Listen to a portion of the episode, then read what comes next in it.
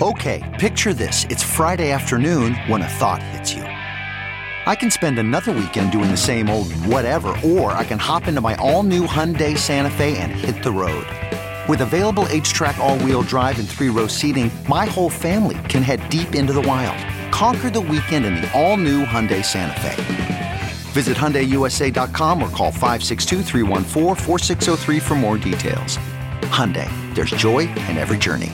CarMax is putting peace of mind back in car shopping by putting you in the driver's seat to find a ride that's right for you. Because at CarMax, we believe you shouldn't just settle for a car, you should love your car. That's why every car we sell is CarMax certified quality so you can be sure with upfront pricing that's the same for every customer. So don't settle. Find love at first drive and start shopping now at CarMax.com. CarMax, the way car buying should be.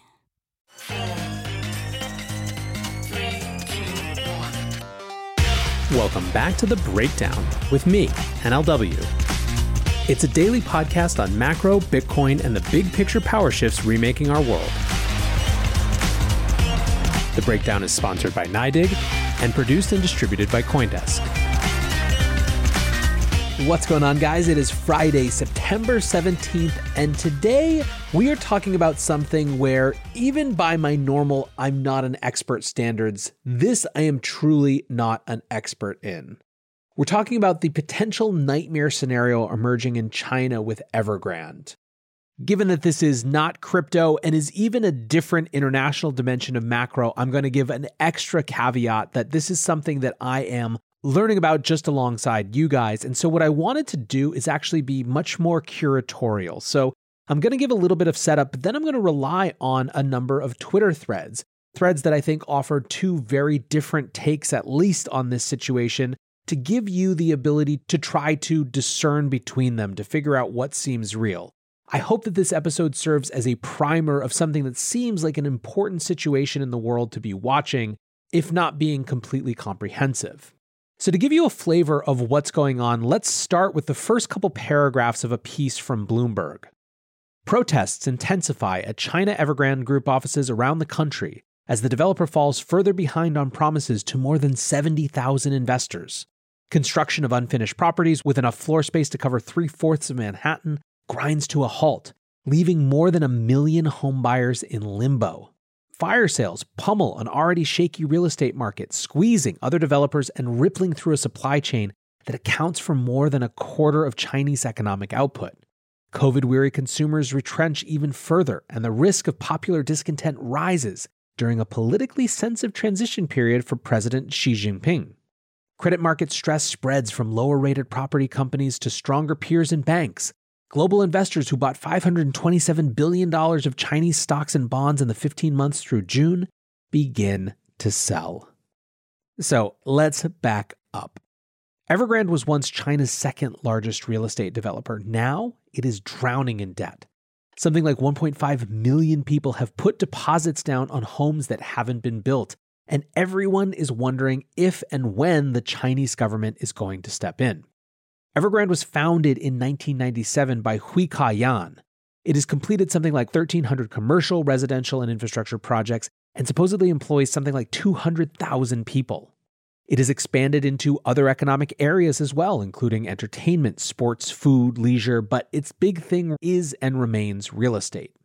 The company's success came because it was so perfectly positioned for the absolute boom in real estate that has been driven by the last two decades of staggering Chinese growth, a growth for a country that is unparalleled in all of modern human history.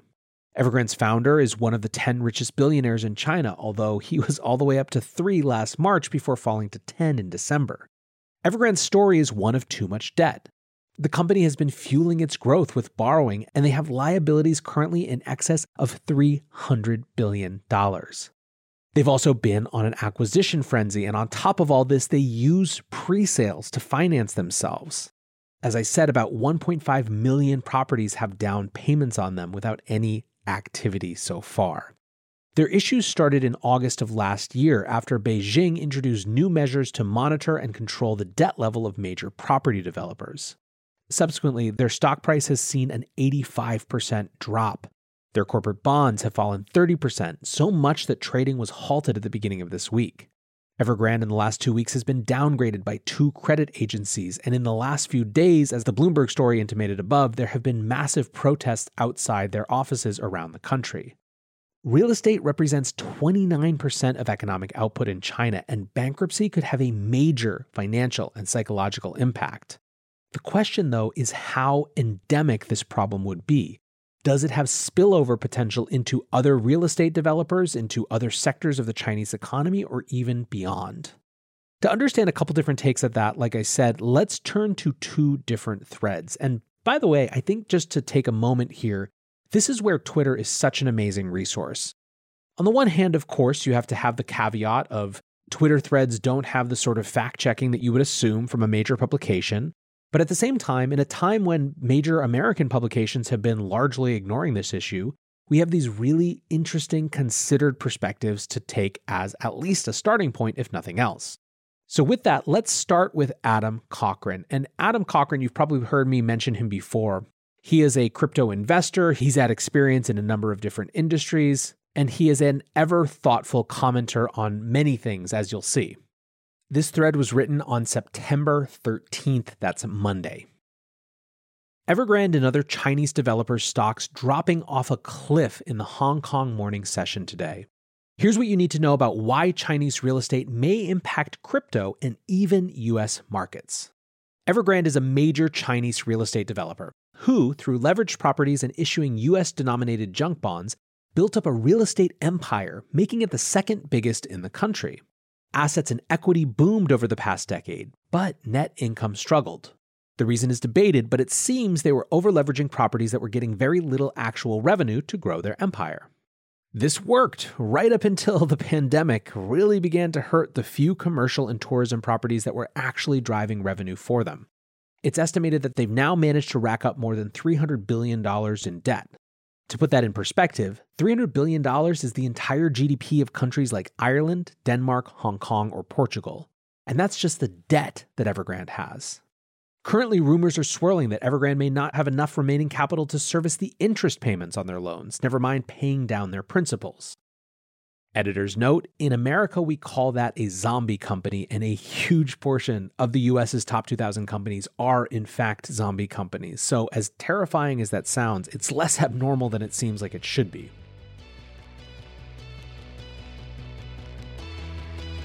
This podcast is sponsored by NYDIG, an institutional Bitcoin firm that sees Bitcoin as a gateway to financial security for people around the world.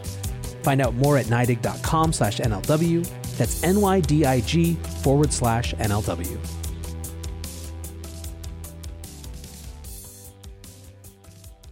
Back to Adam now. Now, the real estate developer claims that they are going to liquidate property to get operations back on track, but those of us in the crypto market understand how liquidations work. If you're liquidating because your collateral asset, real estate property, has sunk in value and you have to sell that asset to pay back, then every time you sell it, the asset drops further. Evergrande is so large that they will be in a race to the bottom as they'll be selling properties which will lower the average price of properties in the region, thus lowering their asset value and entering into a spiral. Evergrande currently owns a whopping 2% of all Chinese real estate, and so this has led Chinese issued bonds from nearly all real estate developers to sink. But Evergrande itself has been diving off a cliff all year and has reached a critical point. Now creditors are unwilling to accept their bonds and demanding payments made, and aggressive restructuring options are being reviewed. So, why should you care? On September 15, 2008, Lehman Brothers collapsed, dissolving $600 billion in US assets, leading us to the worst market crash since the Great Depression $600 billion in assets. Right now, Evergrande has around $200 billion in assets and $300 billion in unserviced debt, $500 billion total. So it's entirely on the same level as the assets that Lehman Brothers had. But Lehman Brothers was a US bank broadly diversified across many industries. Evergrande is not. Evergrande is in one industry and only one industry. And its debt is held by banks across China, the US, Canada, UK, Australia, and others. This also comes at a time when markets have been on an artificial, inflation driven, quantitative easing fueled run up like no other. So when the hammer does drop, it will drop hard. This will not only cause default on bonds, but it will also mean billions of dollars unpaid to Chinese contractors and good suppliers. And it will mean the largest ever bulk real estate liquidation ever if Evergrande goes under. That real estate collapse would mean the assets sheets of other real estate developers, banks, and mortgage companies in China would all crumble. Remember the big empty houses in the US in 2008? That times 100x. Then we have to remember that China owns 15% of all global debt. So, what happens when they have an internal crisis? They are likely to start aggressively pursuing some of that external debt, which much of is likely with the same overseas banks and funds that own Evergrande bonds in the first place. Now, there's a chance that the CCP step in and find a way to bail out or unwind Evergrande. With China's internal policies, that seems quite likely, although it will still likely be a pennies on the dollar bailout. But if they don't, then market conditions are primed for a goddamn meltdown. We're sitting on a powder keg of weak economic involvement and yet all time high stocks, huge inflation, and disconnected markets. The question of a large correction is not a matter of if, it's a matter of when and how bad. That correction could be soon, it could be years from now, but it will happen. The longer it takes, the worse it gets. But there are some unique events that could make it far, far worse, and the collapse of Evergrande is certainly one of them. These shockwaves could be felt in markets around the world, including crypto. While we can hope that crypto one day becomes a flight from the TradFi markets, right now it's sufficiently intertwined to its movements. Plus, there is the stark reality that this will have a huge impact on the commercial paper markets. Regardless of what commercial paper you hold, bonds and commercial paper would take a hit, and some issuers may even fold. Currently, both Tether and Circle hold commercial paper, and while I think it unlikely that either would have large swaths of Evergrande bonds, the whole market will reel a bit. For what it's worth, I do think both of those will still have more than enough wiggle room to prevent any actual meltdown. But if we have a meltdown that gets really bad, they certainly could get a bit off peg. If either Tether or USDC did melt down in a global collapse, though, it'd actually be bullish for crypto, as you couldn't use them to cash out. People would start bulk converting them into BTC or ETH regardless of price. Either way, Evergrande is a huge story that most Western media is entirely oblivious to. I hope they get to stay that way and never have a reason to learn their name but there is a chance that we're currently staring down the barrel of the next financial meltdown. It all comes down to what the Chinese government will do, and if the Chinese real estate market really has enough demand to keep those assets afloat. But it's damn dicey. So, I want to, before I read the second and kind of different opinion thread, point out that there is a huge amount of tether FUD going on right now related to this. And I don't think Adam here is tether fudding. I think he's pointing out that Stablecoins currently in the crypto ecosystem hold a bunch of commercial paper. And if there's a ripple on effect, knock on effects to the commercial paper industry as a whole, it's going to have impact for stablecoins which hold them. That to me is a completely reasonable point of view that's not fueling some conspiracy theory that Tether has a bunch of Evergrande commercial paper in its roster. Tether's team has come out explicitly and said that they don't, but Tether truthers are going to use whatever they have always, as it's clear. And unfortunately, by the way, if you're a Tether truther who's listening to this, I would suggest that perhaps not latching on to any stupid conspiracy theory would make everyone take your arguments just a little bit more seriously. But I digress. That is not really the point of this show. I want to give that perspective. I think obviously this shows the global ramifications, but it's not the only take on what the Evergrande story is going to be or how it's going to play out. Let me give you another thread that kind of gives the other side. This is from an Anon on Twitter, which at this point you should probably know that I clearly think have a ton of value. I think that our idea of using our own likenesses on social media may in the long run be a historical accident rather than the norm.